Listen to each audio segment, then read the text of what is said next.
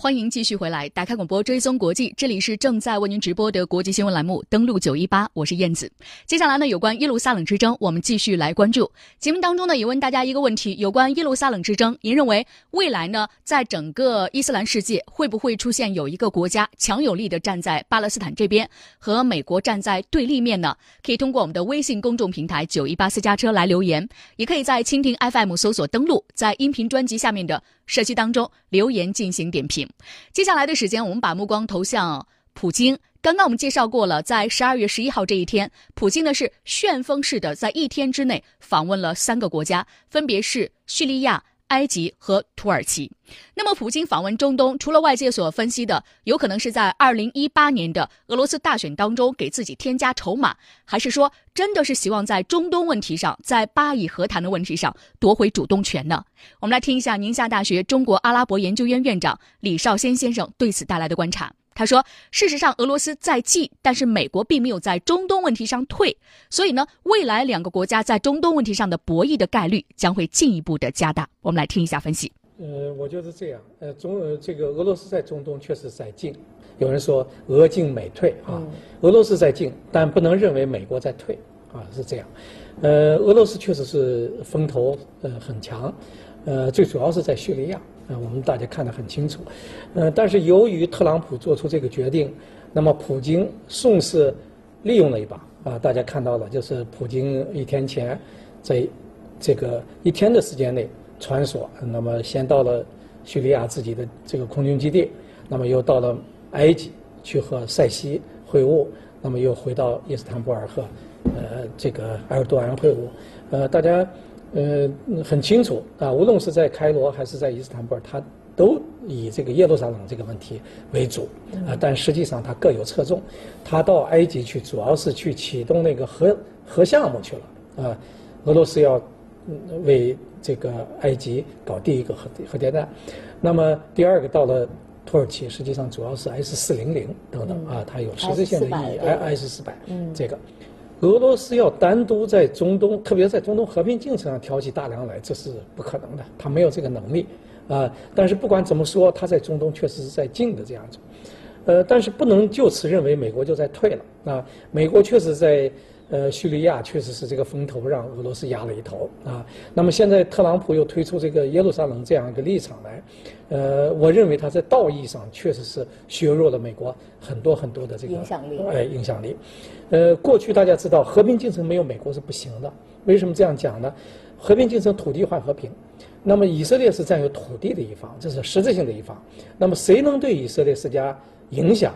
他才能够做和平的这个掮客啊，就是他能才能调停。那么只有美国，欧洲都不行。那么俄罗斯就更不用说了，是吧？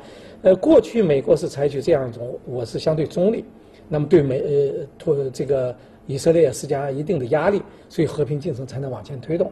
那么现在美国变了，美国现在不是中立了，那么就是屁股偏到以色列这边来了。有的人说，呃，美国这是妙招啊，所以可以打破僵局。呃，怎么怎么？我认为这是这这纯粹是无无稽之谈。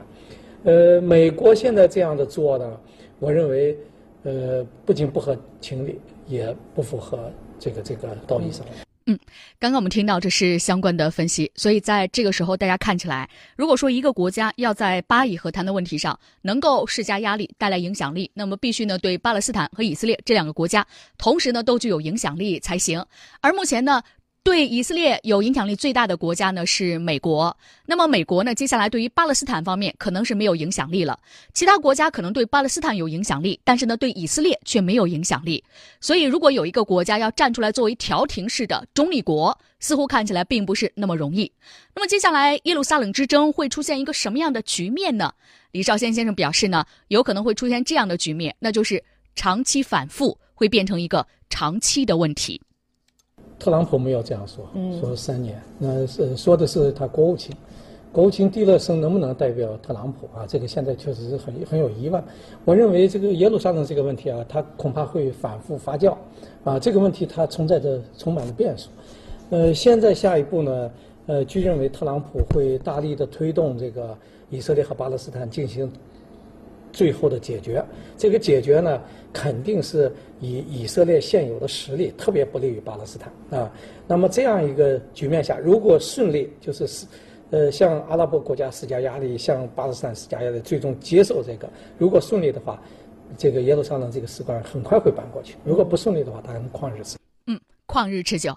接下来的时间呢，我们来看一下这个问题的当事的一方，就是巴勒斯坦的总统阿巴斯。阿巴斯方面呢，在美国承认耶路撒冷为以色列的首都之后呢，阿巴斯呢是启动了外交公关来寻求国际支持，而且呢，阿巴斯取消了和美国副总统彭斯的会面。他在整个事件发生之后呢，我们也看到呢，应埃及总统塞西的邀请，阿巴斯呢抵达了埃及开罗，在十一号晚间和塞西举行会面，就美方承认耶路撒冷为以色列首都一事共同商讨应对办法。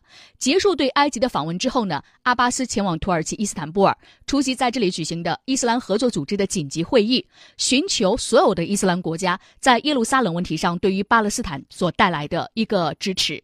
但是我们看到呢，事实上呢，在整个巴勒斯坦的内部，对于阿巴斯来说，他的这种强控能力并不是特别的强。究竟目前阿巴斯是一个什么样的局面呢？我们来听一下中东问题专家董曼远先生带来的介绍。阿巴斯现在内外交困。阿巴斯这个人，他是奥斯陆协议的缔造者之一。那么他也是呃，从自己的思想上是赞成和平进程的。这些年来，也为这个呃推动这个奥斯陆协议的实施，付付出了大量的艰辛努力。但是呢，现在特朗普这个决定使他现在陷入了非常困难的境地。事实上呢，呃，阿巴斯现在叫内外交困。首先说内内，第一，他现在。同哈马斯这个，我认为它本质性的根本性的矛盾还没有缓解。第二呢，它西岸现在遭遇经济困难，巴勒斯坦人民这个失业率很高，呃，群众民生这个状况堪忧，呃的，所以呢，也对巴巴解这个主流派呢有不满，而且呢，巴解主流派也有一部分官员呢有这个贪腐嫌疑，这是内部外，现在就更麻烦了。他这个这个政权的维持。要靠美国的支持、联合国的支持、欧洲的支持，一定程度上还要靠以色列的支持。那么，同时还在阿拉伯世界，他要靠沙特、埃及等国的支持。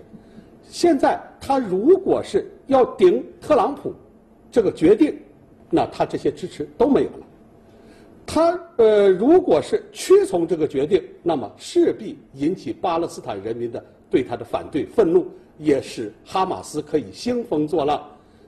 我觉得现在对他的执政地位是一个严峻考验。另一个角度看，这个巴以矛盾也好，还是这个巴以呃和谈也好。他现在这个呃，对，已经多年来形成一个态势，就是以强扒弱，这个态势恐难逆转。嗯，下一步，巴勒斯坦人民争取建立一个以一九六七年边界为基础，然后以这个东耶为首都，享有完全主权的。独立的巴勒斯坦国，这个道路十分的艰难，而且现在呢，手里没有没有任何的牌，没有任何的资源可以同美国、以色列去抗争，所以巴勒斯坦人民现在无论西岸的人民的处境，还是加沙人民的处境，都非常的艰难。嗯，